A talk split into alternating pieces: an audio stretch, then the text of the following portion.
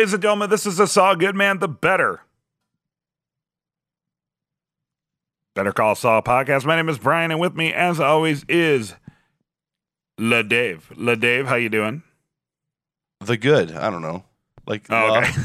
if I'm La Dave, I'm doing La good. All right. awesome.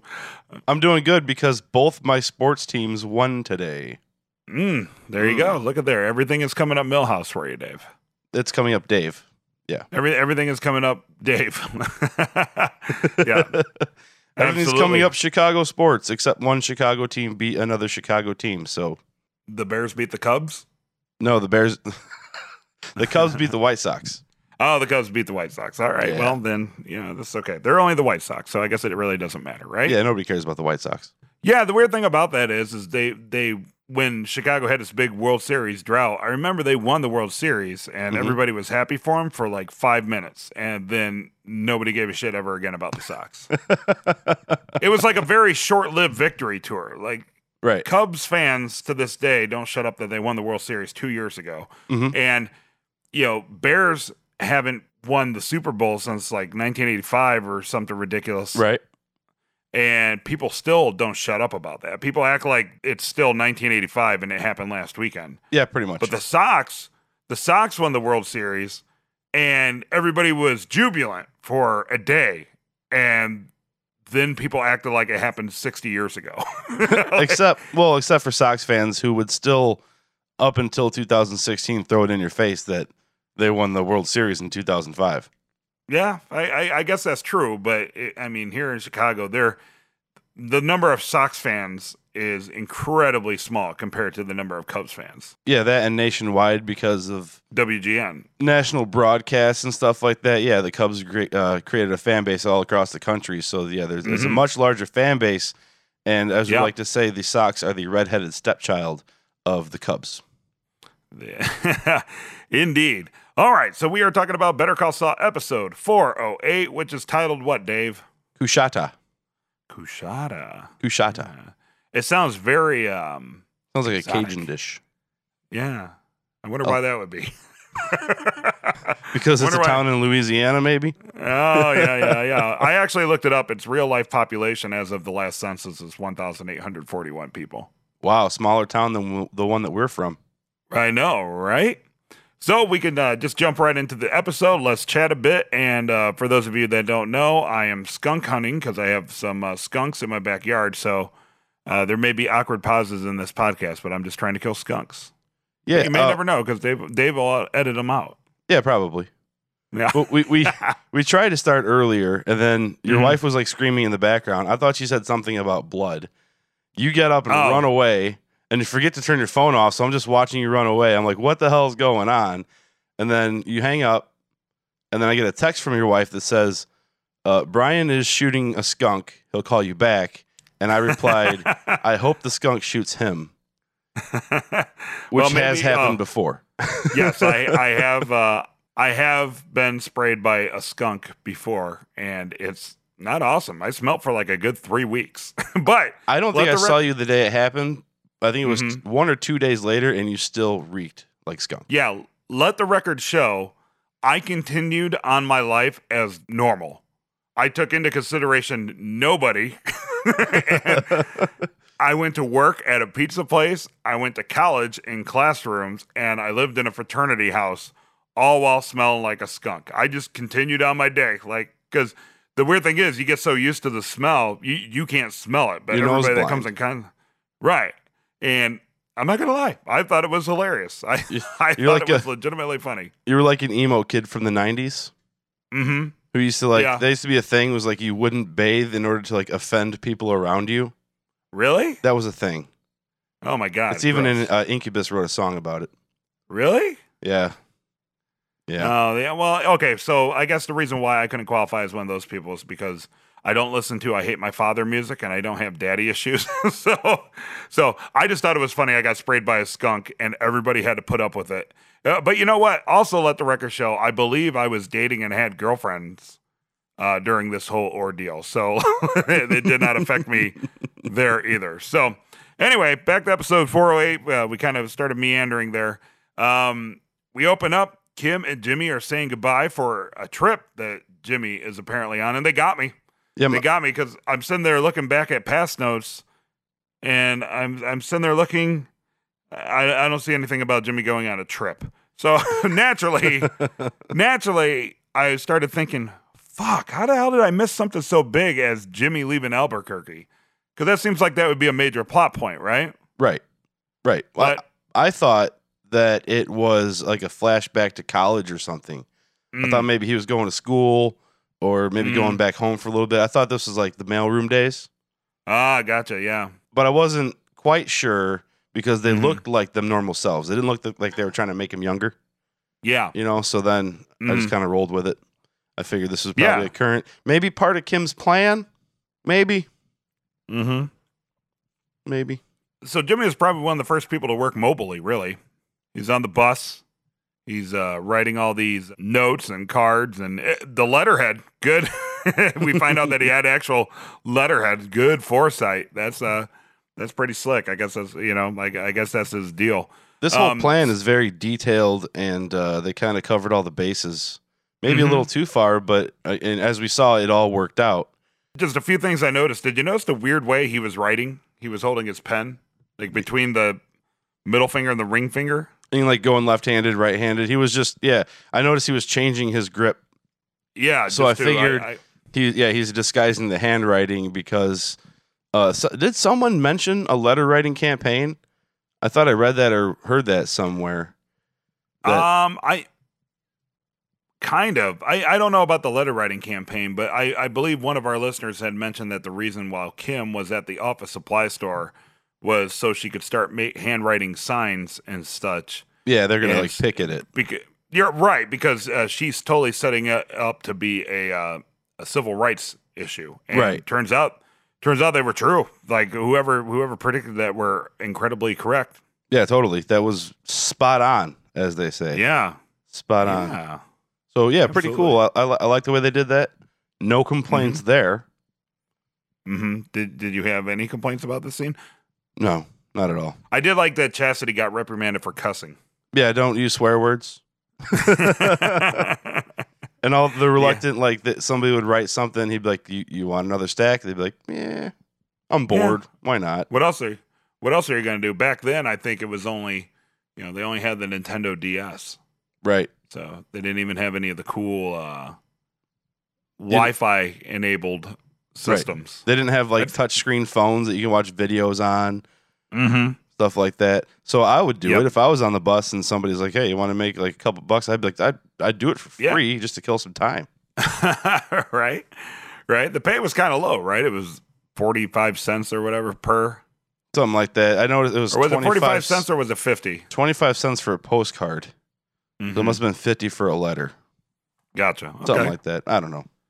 yeah, make some good lunch money. Yeah, you know, a little spending cash for when you get to Coushatta. I'm sure things aren't that expensive there. Right. The Pepsi machine is probably still 15 cents. and it like has the bottle opener still Right. attached to the machine. exactly. That's how you know that's how you know it's an old, old vending machine is if it has a bottle opener attached to it. Especially if it dispenses plastic bottles. Yeah. Yeah. Yeah. It's been modified, but it still has the uh, the bottle opener for sure. That's Yeah. uh, you know. Nostalgia. Yep. Opening is Tyrantula. Tyrantula. That's right. Yeah. That's one of my favorite stupid jokes we ever came up with on this show. Tarantula dog. He doesn't very he doesn't he hasn't done the haha thing lately, but that's okay. All right, so we get into the episode proper, and we are at a restaurant. The name of which is what, Dave? El Michoacano. All right, M I C H O A C A N O. Michoacano. All right, okay, cool. See, I echoed what we do at the beginning of the show when I ask you for the show's title. You see that? You like that? See, comes full. Yeah. Full Comes circle. full circle. Ah, so Mhm. clever. I'm so clever. All right, Nice. so Nacho's in the boss seat. He's driving, man. Yeah, he got Crazy Eight to do his job, and then he took over Tuco's and Hector's job. Mm-hmm. I think it was yeah. it was Tuco earlier. He went to jail. Then it was Hector. Now Mhm. it's Nacho. Yeah. In the big boss chair. Being and stoic as fuck. super excited they just opened up on Nacho. That's great because they knew we were hankering. Had a Mhm, hankering yeah. for some Nacho. All right. Well, he was gone for three episodes, and the room was uh, the room was adequately lit, so it's nice to see. Right. It's nice to see that he's entered the realm of the living, so that's always good. so Goldilocks sits down and starts uh, uh, says he's a little short. Uh, Nacho calls him out on it. I did love the uh, Nacho man. I got to get to getting going or something like that. I was like, all right, right on, man, right on. Pretty boss move, yanking the earring out of his ear. The earplug. Oh Lord. Yeah. I can't imagine. Can't imagine how, Yeah. mu- how bad that would hurt. hmm Wow. Crazy Eight's such a puss. One, he didn't put the guy in his place, and Nacho had to do it. hmm But I love how he tries to validate Nacho's feelings about doing that. Yeah. When he's like, "You had to." Yeah, And Nacho's just like, well, "Why didn't you do that? That's your Yeah, job like- now." as if Nacho was feeling any remorse. Like, like, like, don't- like, don't blame yourself, man. you had to do that. So awesome. That's great. Uh, it's good to see Nacho kind of. Um, well, it's interesting, right? Because he's kind of taking like the big boss spot, but he's kind of owned by the competing cartel. So he's just got to maintain. He's got to maintain the front. well, he's fully healed, and Mhm. now he, I don't know. He he does seem to have more of an edge to him. Yeah. Did you well, pick I up mean, on that? Yeah, like he's been through all this shit, and now he's kind of like more badass, I guess. Yeah, I mean, Yeah. Look at his man pad, right? Right after this, we go to his man pad. He's got women's cars. He's got a widescreen TV, which isn't fucking cheap in 2003, Right. True. Right? He's got two chicks offering to make him dinner. He has art like fucking everywhere. He has like And not, like, little art. rooms. right. They're like giant canvases Right. of, of art. It's it's your typical drug dealer pad, Mm-hmm. Yeah. Yeah. high end, So- high end drug dealer pad, if you will. Yeah. Yeah. Yeah. Nacho is uh, making living- that cheddar. He's living large. He's he's living He large is. and and and, and showy, very showy. Hmm Yeah, but you know, money can't buy happiness, Dave. Nacho doesn't look like a very happy person. No, not at all. Especially That's what since they say, anyway. I mean, given the fact that he's got uh, fake Canadian ideas IDs stashed for him and his old man, Mhm. he's got a lot on his mind right now. yeah. it did show a close up of his bullet wound, so he's not completely healed. He's still got a little ouchie down there. Yeah, but I mean, it's been seven months, and he's on. He's he's well on the mend, Right. which is good because they weren't sure about how he would heal, and it turned out, you know, the uh, the vet did a good job. Yeah. Yeah, pretty well. Pretty good. Good for him, you know. Um, they say crime doesn't pay, but it looks like he's doing all right. Right. Looks like it's looks like it's uh, paid him quite handsomely. Quite handsomely, yes, yes. Yeah. But it also, you know, he, he's in a dangerous situation, and uh, perhaps someday we will ha- we will get to see Felipe and Martin Cavallo. Yeah. and what's awesome about the fake Canadian IDs is Michael Mando is actually from Canada. Oh yeah, that's right. He mentioned that in the interview that we did with him. So maybe that's just a little shout out to his uh, his folks back home while he's filming Better Call Saul. Yeah, totally. That's that's that's a nice little Easter egg. Yeah, you I can dig it. Nacho, Nacho just wants to go home, man. Just wants to go home. Okay, then we come up to the Germans on the strip club. You called blowing that. up a little. Glow, yeah, blowing up. I mean, what, what, what the hell else are you gonna do? Oh yeah. I mean, well, the I whole scene. Are you gonna take them on a? Are you gonna take them on a bus field trip to like a baseball game? Or I guess they could have went to the Isotopes. yeah, they can go see the album. They can actually. I don't think the Isotopes existed in 2003. Maybe they Mm. did. But um, I mean, the Grand Canyon is not far. Yeah, that's, That's true. a They could have went on a wonder. nice scenic, nice scenic. Um, Roswell's nearby. Um, oh, You got the Painted Desert. You have uh, Route 40, which is one of the most boring stretches of road I've ever seen, next to I 80 through Nebraska. Um, Mm-hmm. plenty to do. Plenty, plenty to do. yeah. Mike, Mike was just hanging with the boys, seeing some boobs. Because who doesn't like boobs? Werner, apparently. Yeah, Werner doesn't seem to like boobs. he's been with his wife for 26 years. That's that's all. That's all he needs, man. Yeah, he's he's he's he- definitely probably the most homesick and missing Yeah, mi- missing his lady. he starts talking about his family and how his dad helped build the Sydney Opera House. Yeah, I looked into that and uh, I kind of went down a rabbit hole, so I stopped. Yeah, I wanted to see if if because it's uh because the foreman's name is Werner Ziegler. Mhm. So I wanted to see if there was like a Ziegler that was actually Oh. on the engineering firm. yeah, But it's like a massive engineering firm that did it. And uh, they've Uh-huh. done like they have a laundry list of uh, projects that they've done throughout the world. Actually, Oh yeah. And, Yeah. and they probably had like hundreds of people work on it. So, you know, I'm Yeah. sure they it won't exactly plus it's a TV show, so it probably doesn't exactly correlate with real life. yeah, Like, exactly. I'm I'm inclined to believe that maybe Ziegler's dad really didn't help build the opera house. I mean, They think Verner's full of shit.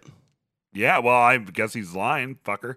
No, and um, he also helped. Um, and it was nice too because I okay, so this is dumb. I don't know why I wrote this in my notes, but I wrote that's nice. It helped Dory find her way home. So obviously, I started thinking about finding Nemo and how how Dory helped uh, find her way uh, Nemo's way home by the Sydney Opera House. So I just thought that was nice that he did that for a fish. I'm trying to find a, a way to vocalize the look of disdain I have right now for that joke. it's how my wife looks at me at least four times a day when I make dumb jokes or stupid observations. Uh, same boat. Same boat. yeah. Moving on. All right. So the dude who mispronounces the the dude who mispronounces the name of the beer. The Hefeweizen. Yeah, Hyperwaffelsauce. It's Hefeweizen. Everybody knows it's Hefeweizen. Yeah, I know. I know. Yeah, that's uh, uncultured Americans. Yeah, well, But um, that guy kind of reminded me of Badger for whatever reason. I didn't pick up on that, but uh, I, I did. Obviously, it's not because Badger would be like 10 years old. But for some reason, he had that vibe about him kind of the softer voice and the, the, Mm. the moppy hair, the moppish hair. Mm. I don't know. For some reason, remind me of Badger. I guess they just have an affinity for that kind of character. hmm Yeah, we find out a lot about Mike's father as well. He liked uh, stacks of paper and apartment flats. So, Yeah, Sounds and, good. and massive and accruing massive debt he had no plan on paying back. Mm-hmm. yeah, Mhm. well, they, they can't get it from you when you die, right? Can't take it with you. Yeah, when I turn 85 years old, oh man, I'm taking out the biggest loan possible. What are they going to do to me? Kill me? nice little parting, nice little parting gift for your children. Oh, that's okay. They'll figure it out. Yeah, They'll figure it out. I raised them to be smart enough to deal with the situations I leave them when I die. Mm-hmm. Yes. Yeah, like all they'll have to do is get an even bigger loan, pay off my loan, and then when they die, their kids can pay off that. It's called paying it forward, Brian. hmm Yeah, that's pretty much my plan. Just keep moving it down the line. Uh, fucking Kai, what a dick! That guy is such an ass. Totally called that. Yeah, that was in preview of the prior. We we knew like that was kind of obvious that they were going to go to a strip I- club and he was going to be an issue. hmm Yeah, and it's okay. So the the thing is, they're not even trying to pretend that, to hide the fact that Kai is a dick. So Right. once again, I'm going to double down that he's pretty much the impetus, especially after what transpired transpired shortly after this. Mhm. That uh, everybody's just going to end up di- dead and part of the walls. Okay, I don't know. I really don't know. Uh, the way they were talking about the the whole come to Jesus moment and stuff. Mm-hmm. You know, maybe they're not going to off everybody. Mm, I don't know. Well, we'll just have to see. A couple things I wanted to point out when uh, Mike walks in on Zukalaka Loka Looker. What's his name? Ziegler. Ziegler. Werner Z- my- Ziegler. Ziggler. Okay, so when when Mike walks in on Ziegler, um, drunk and apparently telling everybody how they're going to build an elevator shaft. hmm Uh, one, yeah, guess the lab did have an elevator shaft. two, two, I have a hard time believing that even in his most drunken state that anybody would just start talking about that. Right? Was that a little weird? Did that seem a little forced to you? I was like, It it kind of did, but that does happen sometimes when you're when you're isolated and you can't you can't tell anything. Like a lot of times, Mhm. people confess like extremely personal and dark things to random strangers, knowing that they're not going to Yeah. see repercussions. They just have to get it off their chest and say it to somebody. So mhm. this kind of thing does happen in real life. I mean, criminals actually Yeah. get busted this way. So yeah, it is plausible. It does seem kind of weird. You- You'd think this guy would be smarter than that, knowing hmm who he's dealing with and, and how serious Mike takes Mike takes things. right. But at, so it's kind of like yes and no. I kind of had Mhm. mixed feelings about it. Yeah. I, I was impressed by Mike's sleight of hand when he grabbed the coaster off the table as he was reprimanding Ziegler. and I- puts it in his right front pro- pocket I didn't see it. I didn't see it upon Yeah, my well- watch. because it was the sleight of hand. Mm. So, Batman also does magic. yeah. well, that's part of his mystique, right? Batman does a lot of magic. He disappears. he somehow shoots a grappling hook into nothing and then flies off. Right. Even if he's like, even if Batman's in the woods, he'll shoot the grappling hook into the sky and manage to fly off. Right. It grabs a cloud. yeah. yeah. Yeah. Okay. Yeah, makes sense. It's actually like an umbrella attachment on the other end to where you can yank hard enough and it, it like picks him up and goes. When he grabs Werner and gets in the Mhm. car and, and he turns on the light, um, they have like these magic headlamps that actually light the interior of the car when you turn them on. right. Yeah. Yeah. he turns on the car and it lights up the inside. I thought that was kind of funny. Super safe for night driving. yeah, totally. I I did like the weird uh, couples having a lover spat moment as they were in the car. That's kind of Mhm. what it reminded me of. Is, is you know somebody got a little too drunk at the party, and you got to drive all the way home, which I guess is essentially what happened. Kind of a callback to last episode. Exactly. That's I was just gonna say. Yeah, when Jimmy got a little boozed up and ran his mouth a little too much. Mhm. Yeah, see, that's why we work well together. Yeah, Yeah. but uh, they're all gonna end up in the concrete. You think so? You think you really think they're going to end up in the concrete? Oh, I think everybody's getting killed. Yeah, I think Well, so. I will contradict you this episode and say they are going to be just uh, just fine and dandy with their with their Here's lumps of reason. cash, and they're going to go home and live safe, happy lives. Yeah. Well, my reasoning is they're over budget, they're behind schedule, hmm they're assholes, especially Kai. Mhm. So I would think that all trust that Gus has in them has now been probably breached. If it does happen that way, hmm it will be Gus doing it around Mike. Because obviously, I'm taking from his conversation with Gus that Mike doesn't want that to happen. He says he gave Warner the Mhm. come to the come to Jesus moment. He's got it under control. Um, maybe Kai will still be offed. I'm down with that. But I, I really think Gus was kind of saying like, look, it's gonna be fine. The work is solid. He made a, a point to say, regardless of what's going on, the work is solid. Mhm. So Yeah. if Gus decides to do that, it, Mike won't know about it, and Mike will not be complicit in said actions. I think maybe it'll just happen and then Mike will know what's up or just not be surprised. What if Mike stops it from happening? Whoa, mind blowing plot twist. I, I don't think he will. Mike doesn't really seem to give a shit about anything. I think he's taking the shine of Werner. You think they're buddies? Yeah, I think, uh, yeah, especially since like how Werner fucked up real bad. That's a pretty big. Yeah. That's a pretty big mistake, and for him to just like to be that stern and and give him that Mm. speech and stuff. Um, I think they're kind of buddied up. He's teaching him German. They go out and have a beer and socialize together. I, I, think, that's kind of more out of necessity, though, right? Because it'd be a total pain in the ass to to rehire and go through that entire process. I don't know, he have to kill those people now. Mike's kind of living on an island right now. I think I think he needs some com- companionship himself. Yeah. You know, well, he- he had it. He had it with Anita. well, when they pour the concrete, we'll see Anita again. I knew you were going to say that. but maybe you're right. Maybe maybe they have kind of become buddies because the speech he gave was totally the. Uh, I'm not mad. I'm just disappointed. right, exactly. Right. yeah. exactly. Okay. It, on, on a whole Alright. nother, you know, mob-based, we kill people without thinking twice about it level. Right. Right. Yeah. Totally. Okay. Yeah. That's the that's the uh yeah that's the mob equivalent of that speech. Yep. Absolutely. Okay. Mhm. Kim's rocking out to German music, doing the work thing. Coincidence? I think not. Actually, not even being not even being cute there. Nope. and uh, Jimmy keeps disrupting her. Uh, what I gained from that is he's just fishing for her reactions, trying to gauge where she's at with things. Yeah, I think so. Especially that meaningful turnaround look at the end when he leaves. You Yeah, know, yeah. longingly. Yeah, the longing, uh, the longing gaze. He, he came just short of the magic little magic fingers trick that he does when he's trying to get things to go his way. hmm I'm sure it went through his mind. Probably. It probably went through his. Yeah. But he's definitely being aloof, keeping his, his distance, not trying to not upset Kim. This is obviously a huge favor that she's doing for him. Right, right. And uh, Jimmy heads off to the dry cleaner's office, and Mrs. Nguyen uh, asks Jimmy if the wife's mad.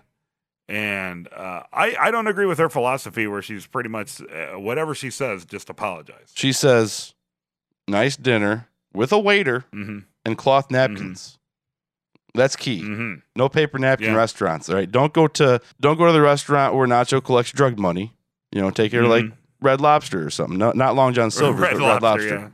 You know. you don't want to take her someplace cheese dick like like Olive Garden. So you take her to Red Lobster. Although white women love Olive Garden. That's true. Does your wife love Olive Garden? That's true. No, Okay.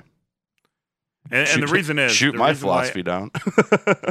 Well, I think uh, my wife likes Olive Garden in the sense that it's not a TGI Fridays. Mm. But my wife is also a really good cook. So once again, it runs into the problem. If we go out to eat and it's supposed to be, uh, you know, somewhat pricey, it better just be a good place where she can't cook as well as that restaurant on a daily basis. See what I'm saying? Like if we went to like a really expensive Yeah, steak place totally. she could probably cook a steak that awesome, but it's not something she could just whip up like on the fly and have it taste better, right? Well, uh, sometimes you're paying Olive for the Garden- ambiance and the atmosphere also. and the free breadsticks, because then, then you know that place Yeah. just exudes class. Totally. that place just Doesn't Right. taste like Right. Chef Boyardee at all. right. but that that's my wife's thing with places like Olive Garden. She she knows she could probably. You know, with three She- ingredients and a tan tied behind her back, probably make better food than Olive Garden. So if we go to Olive Garden, or at best, everything is just going to be okay to her because hmm You know, she's just like, yeah, yeah, it's all right. Right. Yeah. Yeah. That's when you got to take her to the Dancing Marlin. the Dancing Marlin. Dancing Marlin, yeah, in I'm uh, Frankfort, Illinois. Mm. Tapas, Do man. have? Tapas. Oh yeah, tapas. Yeah, small portions, full price. Yeah. yeah, I don't agree with that that whole thing. Um, I mean, maybe in his situation, but like over general, never apologize, guys. Take it from somebody who's been married through twelve years. Never apologize.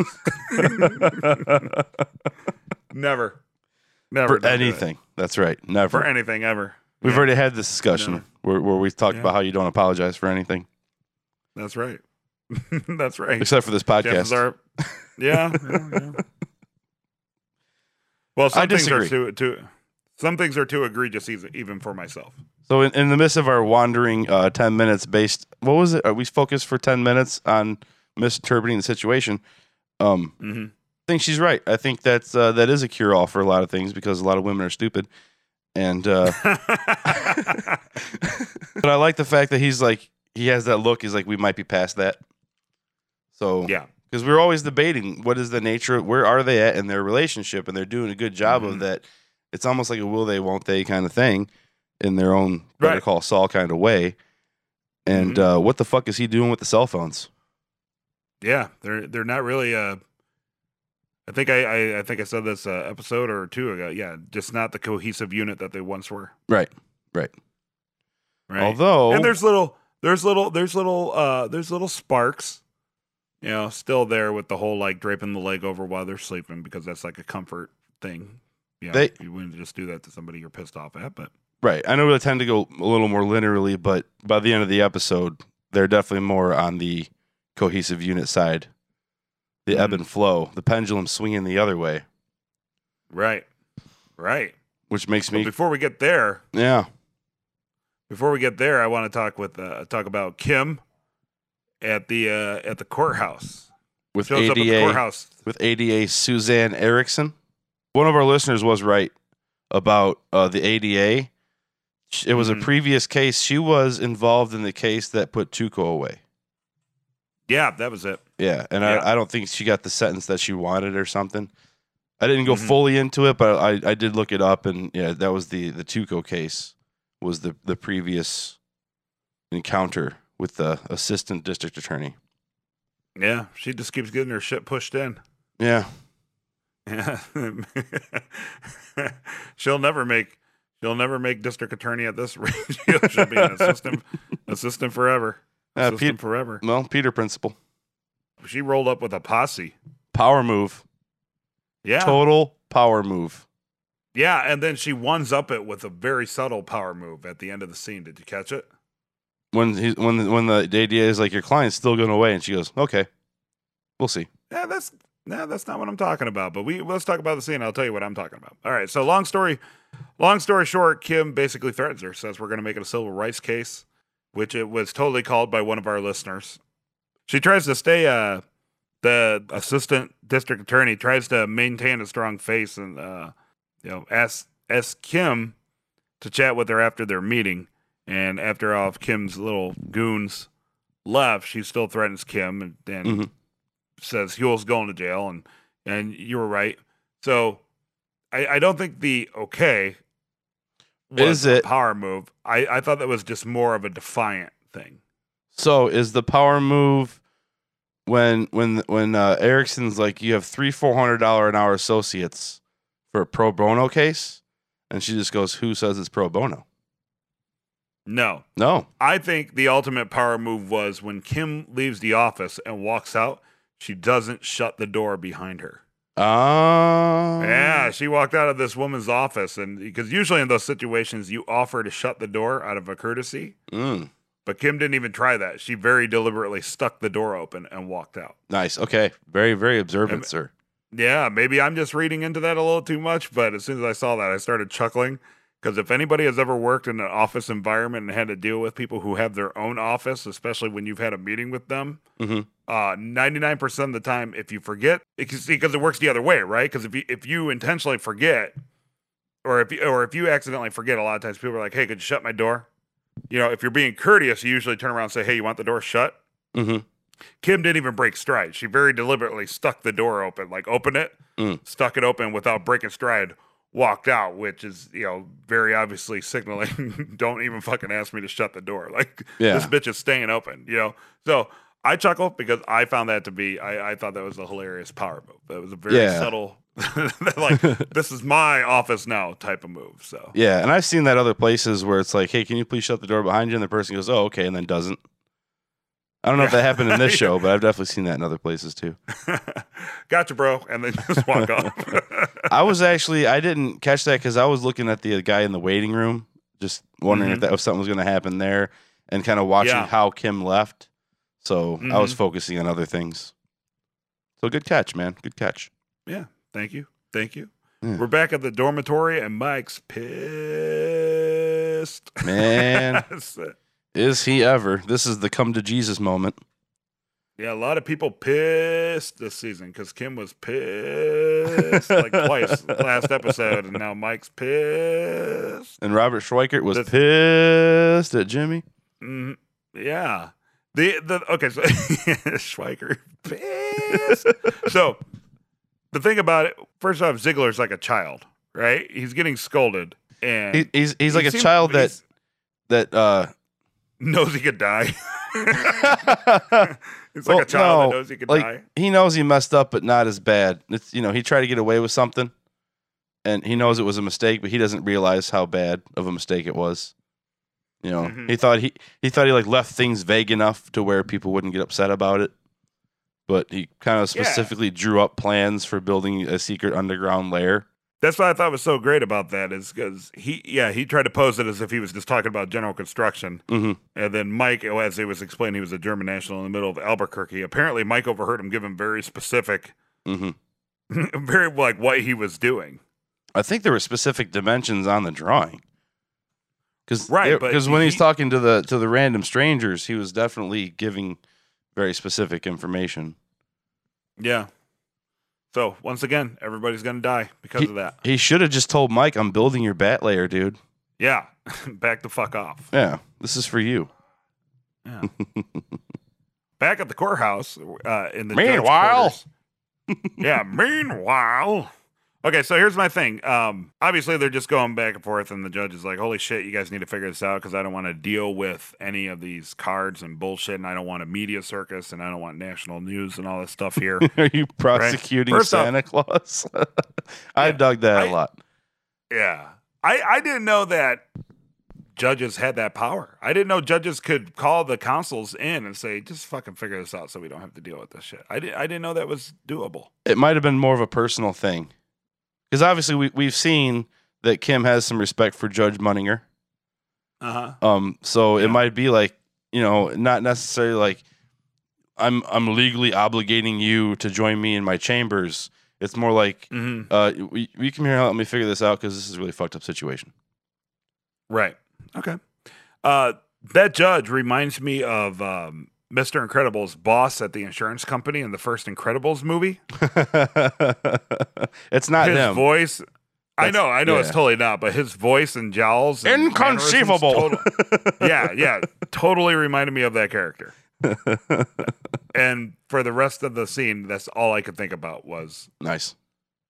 yeah, Were you waiting for Kim to like throw him through a bunch of walls?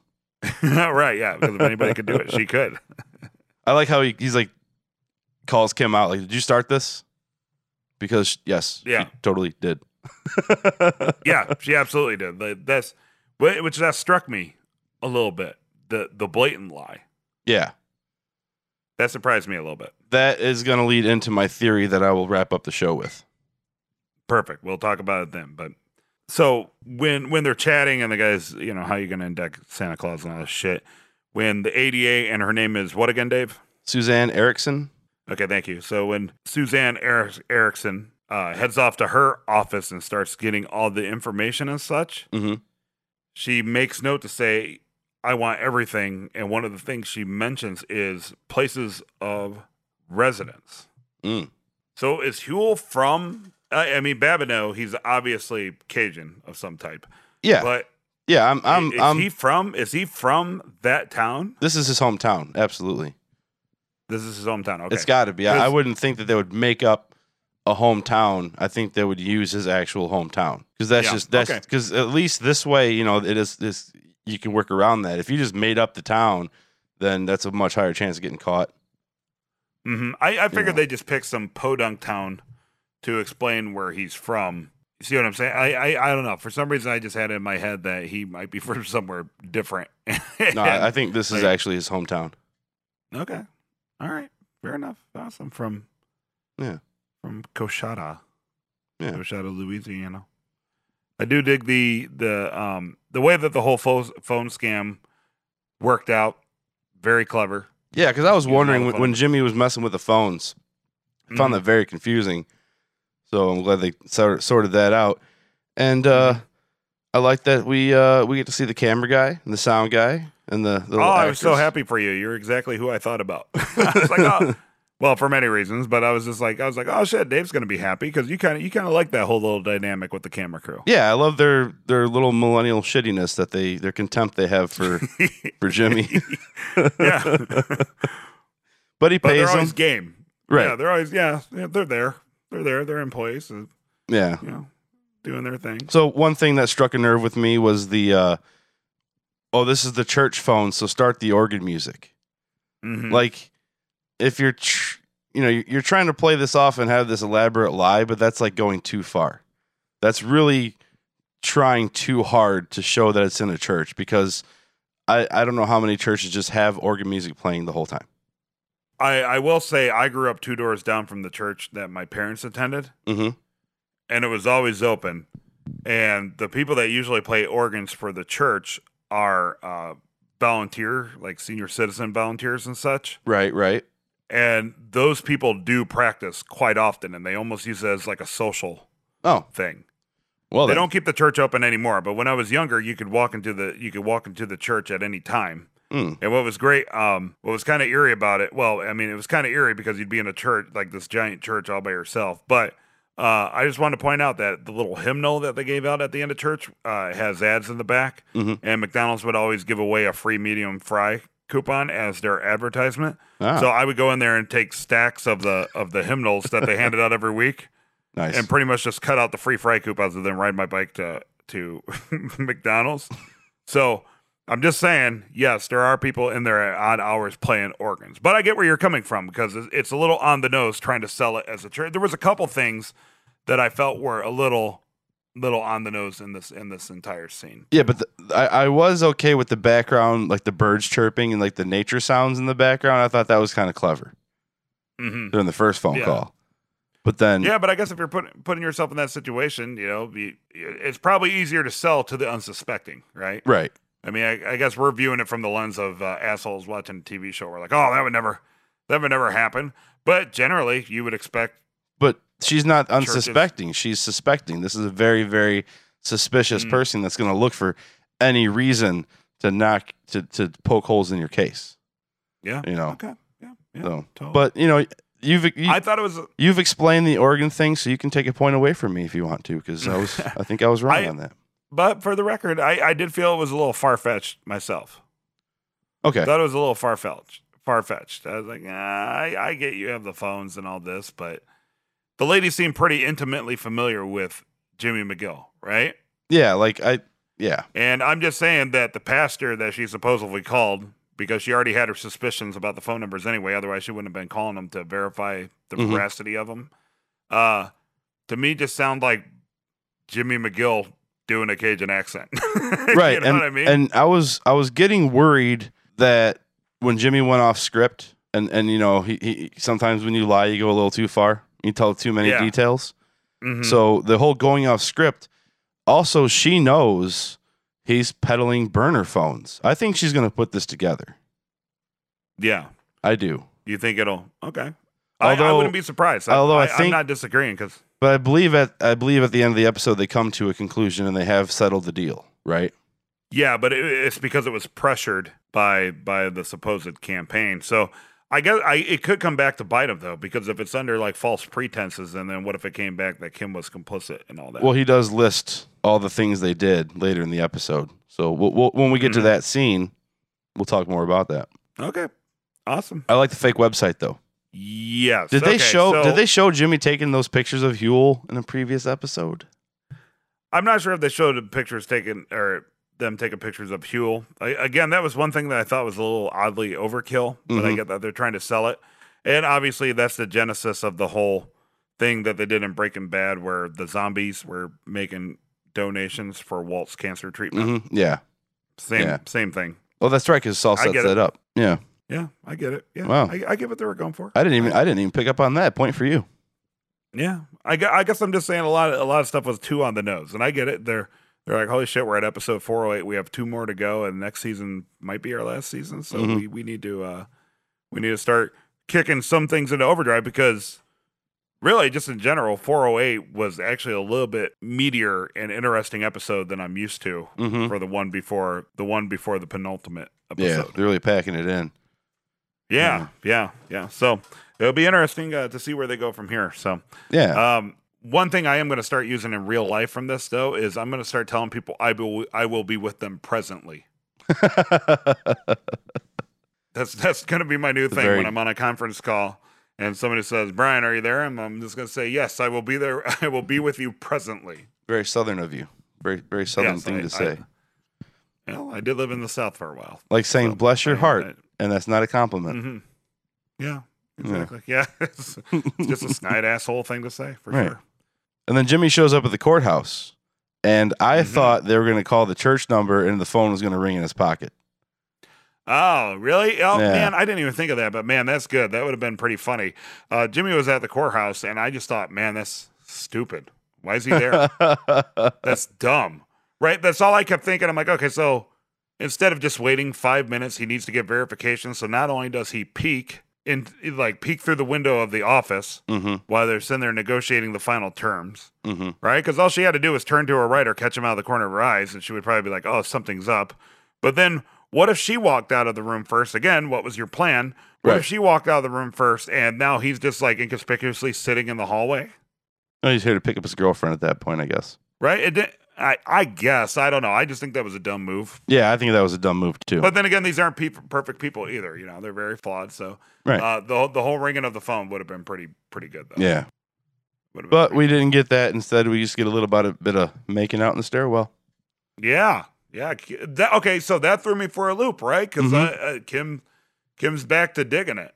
Right. Hey, you so it wa- that obviously must have been her big moral dilemma over the past few weeks. Is you know her feelings are you know she likes pretty much being a mischief maker. It seems I- like, and It, it's, and it's, she was trying to fight that, right? Because so that's why she goes and tries to do the right thing because she's trying to fight back her, trying to fight her attraction to the the uh, morally ambiguous Jimmy McGill right. type behavior. Yeah, and like while while we we're all, we were sitting here saying over the past few episodes that Kim's all about truth and justice and the American way and like being upright and legit. Um, I'm starting Mhm. to think that Kim likes getting over on people just as much as Jimmy. It's just that she's Mhm. better at doing it legally, but she Right. finds it more fun to do it shadily. Yeah, apparently she's all in. I mean, it seems like it as as of this point, Right. but we didn't know that. But I mean, obviously the episode ends up like that, but but this is where I was like, holy shit, Kim's all in. Yeah. And then I started thinking, I'm like, oh my god, everybody was right. Dave was right, and all the other people saying like, well, what if Kim's still around in Breaking Bad? I was like, oh, this totally just gives them the in to make sure that she's around her in Breaking Bad. Actually, I don't think so now. You know, really? Are you for real? I'm gonna. I'm. I'm. I'm. I'm thinking it might go a different direction. Do you want my big theory now, or do you want to wait on that? Uh, we can wait on that. Okay. Let's let's get through the scenes first. Let's Um, foreshadow it and tease everybody, and I'll get to it at the end of the Mhm. episode. yeah. Yeah. Okay. Yeah, and I like. I like how they're lying in bed, and then she's like, hmm "Can we go? Can you do it again?" And he's like, "Can you handle it?" And you obviously think they're going to talk about banging for like a third time or fourth time or fifth time, whatever. Right. And no, he, she just wants to hear the accent some more. Right. Yeah. Because it's so bad. It's a Yeah. pretty terrible Southern accent. it is. Yeah. It is. But I guess that's what makes it awesome. Yeah, it totally. It defies expectations, right? Because if you're if you're gonna make that move, you would think somebody's gonna make that move doing a really good, really good impersonation. But uh, but nope, nope, not the way it went down. Nope. Uh, Jimmy Jimmy's checking on shitholes so he can run his he can run his business out of. And uh, Kim, at the same time, is working at the green table. And uh, yeah, I like how I like how Paige uses the phrase "stable as a table" when her company Yeah. is this green ah, table. yeah, I I caught that too. Yeah, maybe that's their slogan. Nice. Maybe that's the bank's slogan. Yeah, Mesa Verde, stable is a table. Paige, just just so I'm not misunderstanding this, right? Paige is Kevin's daughter, correct? I think you threw that out there. I don't think that's his daughter. I think that's like his assistant. Oh, okay, I think that's a business relationship. okay. Carry on then. I, I just want to make sure. But Kim is obviously distracted. Mhm. I like that. Yeah, She's she can't really keep her head in the game right now. And then when Mhm. when Kevin wants to change the Lubbock, I'm sorry, when Kevin wants to change the Lubbock location, hmm and Kim shuts it down, she's just like, "No, dude, like stop. That's that's enough." So what's her deal? Why why do you think that she can't do well? Why do you think Mesa Verde is giving her all sorts of anxiety when? Because it's a- just it's a lot, and and she's pulling, like you said, she's pulling rabbits out of the hat, and like eventually Mhm. you just kind of run out of bullets in the chamber. You know, Okay. all your eggs start hatching, and then when the cow the the when the cow's calling for milk in the morning, sometimes the rooster just don't crow. That's true. Yeah. I was actually going to say, do you have any other cliched analogies you toss out there? but I'm glad you did. I'm glad you did. I'm glad You're you welcome. kept going. Okay. Yeah. I guess I, I just don't see why the Mesa Verde thing is is that big of a deal. I think it's well, it's I I, I do because it's, it's massive. It's there's how many locations? She's already been o- overwhelmed the whole time, and yeah, she did Mhm. you know start the branch and has all this help now, but hmm it's you know like she said, it took two months to get the original permit. Now he wants to adjust it, and it's just it's so many late nights. And I think the Mhm. PD work is appealing because it's not so many late nights. You know, Yeah. it's kind of easier Yeah. and and and and if she's all about helping people kevin doesn't really need help like there he seems to be pretty well off and they're doing okay and he's just trying to get richer and richer he's already one of the haves and she likes helping the have nots Okay. So- That's a good interpretation. yeah why why why help a have get more when you can help a have not get some. Okay. That's a good interpretation. I don't even have a response to that, but I like that. I like that. I like that they brought back the lid from the uh, Zafiro uh, Anejo Mhm. tequila. mm-hmm totally that's she starts fondling it and just reminiscing about the good old time Yeah, once upon a time when they were scamming Kyle Bornheimer, right which is awesome because Kyle Bornheimer, he was on our podcast, but he also got a mention in BoJack Horseman, so I Mm-hmm. Nice. thought that was pretty awesome. Yeah, which comedy central What picked up by the way Comedy Central picked up BoJack Horseman. Yeah, uh, I was at a hotel in Milwaukee over the weekend watching Comedy Central, and they kept showing ads, uh, series premiere, BoJack Horse- Horseman on Comedy Central. Really? So Comedy Central picked up the show. Yeah, So are they start? Oh, they're probably picking up like the reruns, right? Yeah. from like season one. yeah, it's like So- it's like getting syndicated on network on a network. okay. Yeah, that's got to be pretty rare for a Netflix. That's what I was series, right? thinking. Yeah, that's pretty cool. Mike's given the progress report to Gus, and things are not really going all that well. Although they did talk about the elevator shaft, which we talked about earlier. So yes, there is an elevator shaft. I, I apparently I just completely forgot about that. Yeah, Uh, but they're way they're way behind schedule. They're uh, they're over budget, and Old Vern is on the hot seat. So again, I'm pretty much sold on this is all just foreshadowing Gus killing them all. Yeah, I guess. Like I'm I'm gonna still disagree with you. I did I did note Mhm. that it only took an hour to rebuild that one post. Thought that would take a lot longer. Yeah. But I, Yeah. this is this is the scene that makes me think that if Gus does something, Mike won't know because Mike vouched for him and he says it's solid work and all that. So uh, this is where I'm like, I see Mike sticking up for Werner and hoping maybe he's Mhm. trying to assuade Gus away from that particular decision. Yeah, because that's kind of Mike's thing, right? He's had a couple chances just to completely eliminate the threat, and then he Right. does it through a less than lethal manner. So, Right. Okay. Yeah, totally. I get you. All right. Batman's negotiation skills are above par. Mhm. Yeah. Yeah. Again, Jimmy's just taking a look at these like shithole offices, and uh Kim just happens by. Yeah. just, just happens by in this really weird part of town with this totally shitty building. She tracked him down. Yeah, seemed very reminiscent of, of one of the first scenes of Better Call Saul. Kind of a callback. Yeah, she's outside smoking. He Yeah. takes a cigarette from her. Yeah. Mm-hmm. Which, because Yeah. they're getting back to that. So this is all that writing of like bringing things back together, coming full circle, pendulum swinging Mm-hmm. yeah. the other way, you know? Yeah, and that's when um Jimmy's kind of he offers again, although it's probably an empty offer, to end all of his little shenanigans and tomfoolery. Mm-hmm. He's like talking, like third time. and he's talking her down because he thinks she's freaking out. You know, when she says she's Mhm. just thinking about things, and he's like, "Okay, Right. so you're worked up, thinking we're gonna get busted." And he he lists everything they did, and uh, so he thinks Mm-hmm. he's trying to talk her down, but that's not the case. Yeah. Yeah, she's she- all in. She wants to do it. She wants to do it again. Wants to do it again. Yeah. Jesus, Yeah, she is so- sparked up. Yeah. And uh, I, I can see why. Jimmy's obviously the closest thing she has to as a friend because, once again, she has like no friends, no family. She never mentions any of that shit. Right. Yeah. So maybe she's just lonely and it's like, fuck it. Fuck it. I'm in this. So here's I'm in it to win it. And then, and then she's the mastermind of Breaking Bad. maybe, but this is so. This is my theory. Is Mhm. one possible way this could go is the DA doesn't give up trying to track this whole thing down. Kim Mhm. Kim did start the letter writing and all that stuff. Um, she Mhm. wants to turn to like the the more Jimmy, the slipping Jimmy, slipping Kimmy kind of things, Yeah. right? Yeah. And then Yeah. this could totally screw her over. She could end up in jail or disbarred. She might end up disbarred. You know, Mesa Verde could lose her. This whole thing could blow up in her face. And like I said, I think last episode, maybe Kim's the one that's actually breaking bad. Nice. Nice. Okay.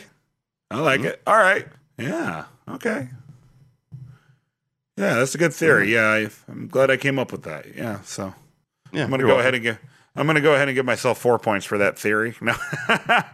No, I'm completely possible. It, it, uh, next episode, I think, is where we'll find out all the crazy shit, right? Because it's 409, and that's Right. just the how it goes. And, so and that that might be the crazy shit yeah. is that this this all blows up. hmm They get busted. It all gets pinned on Kim, and uh, Yeah. There you go. It'd be better. All right, it'd be great if everything got pinned on Kim, and Jimmy. Time enough time has elapsed to where Jimmy can represent her, Mm. but totally botches Ah. the case and then sends her to jail.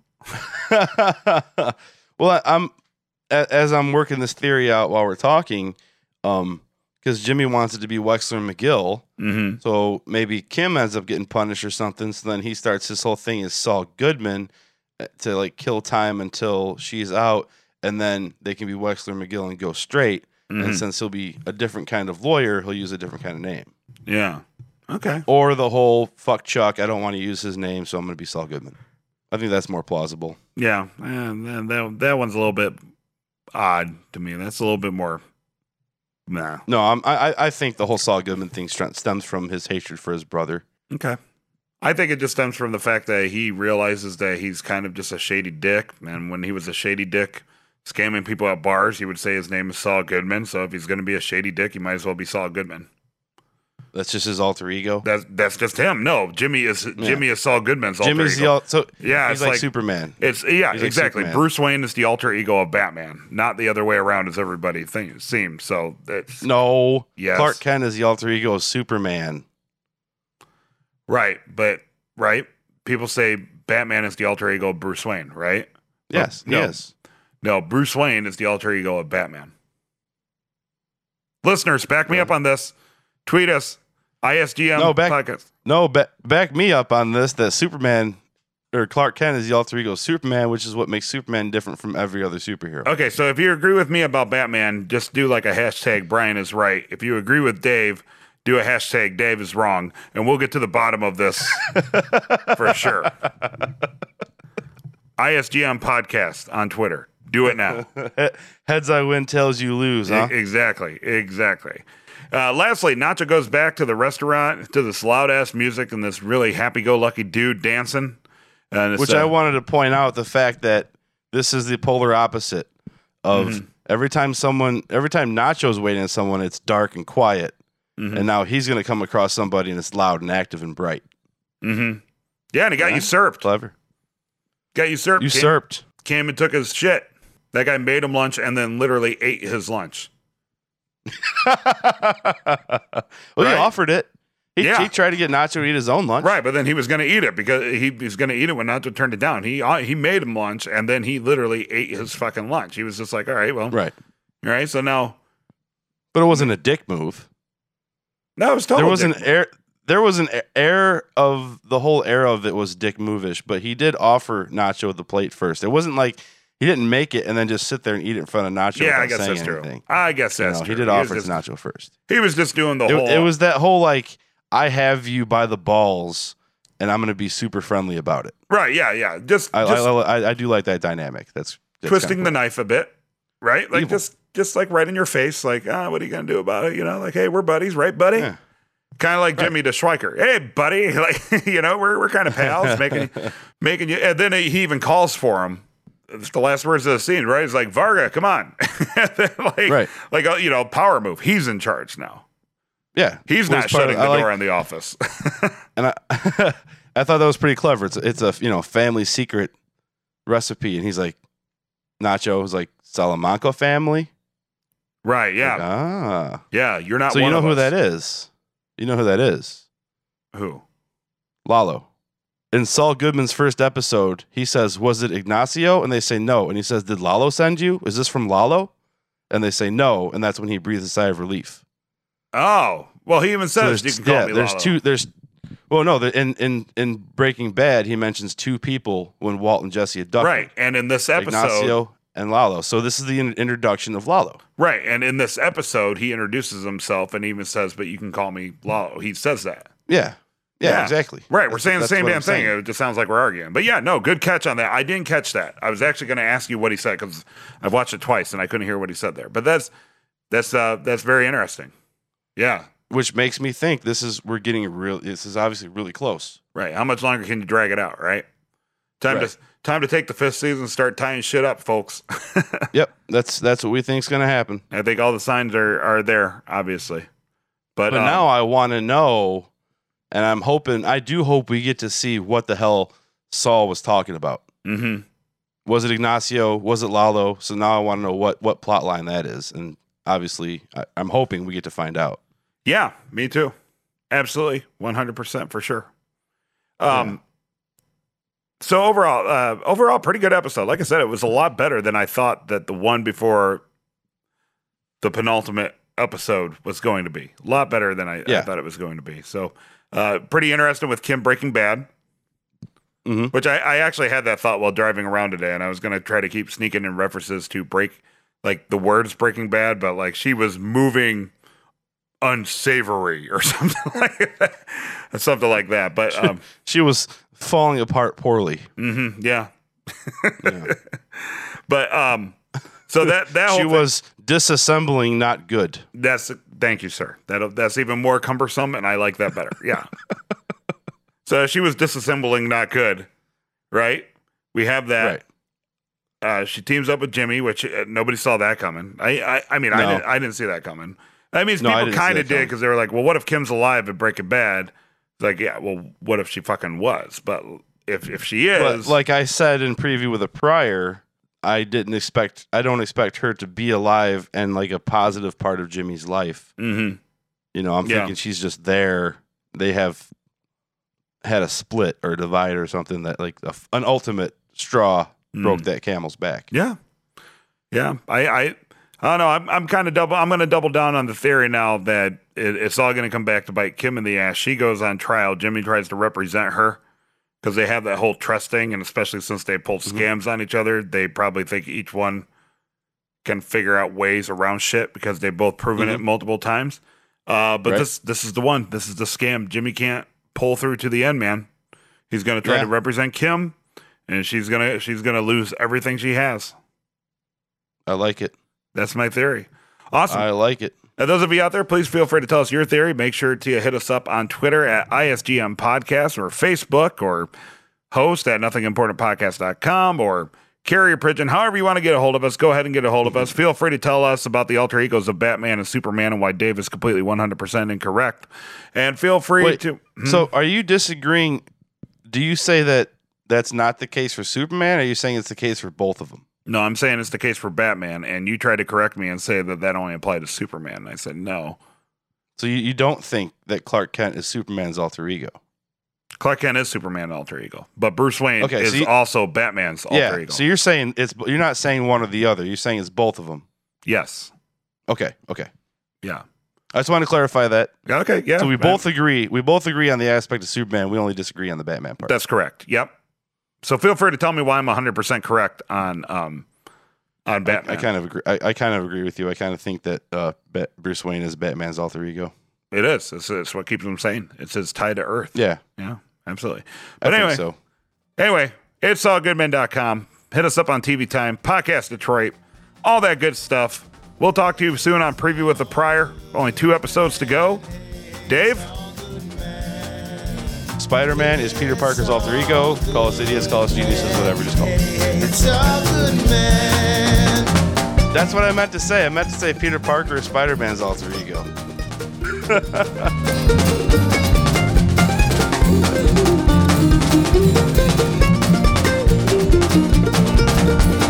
It's all good, man. Hey, it's all good, man. It's all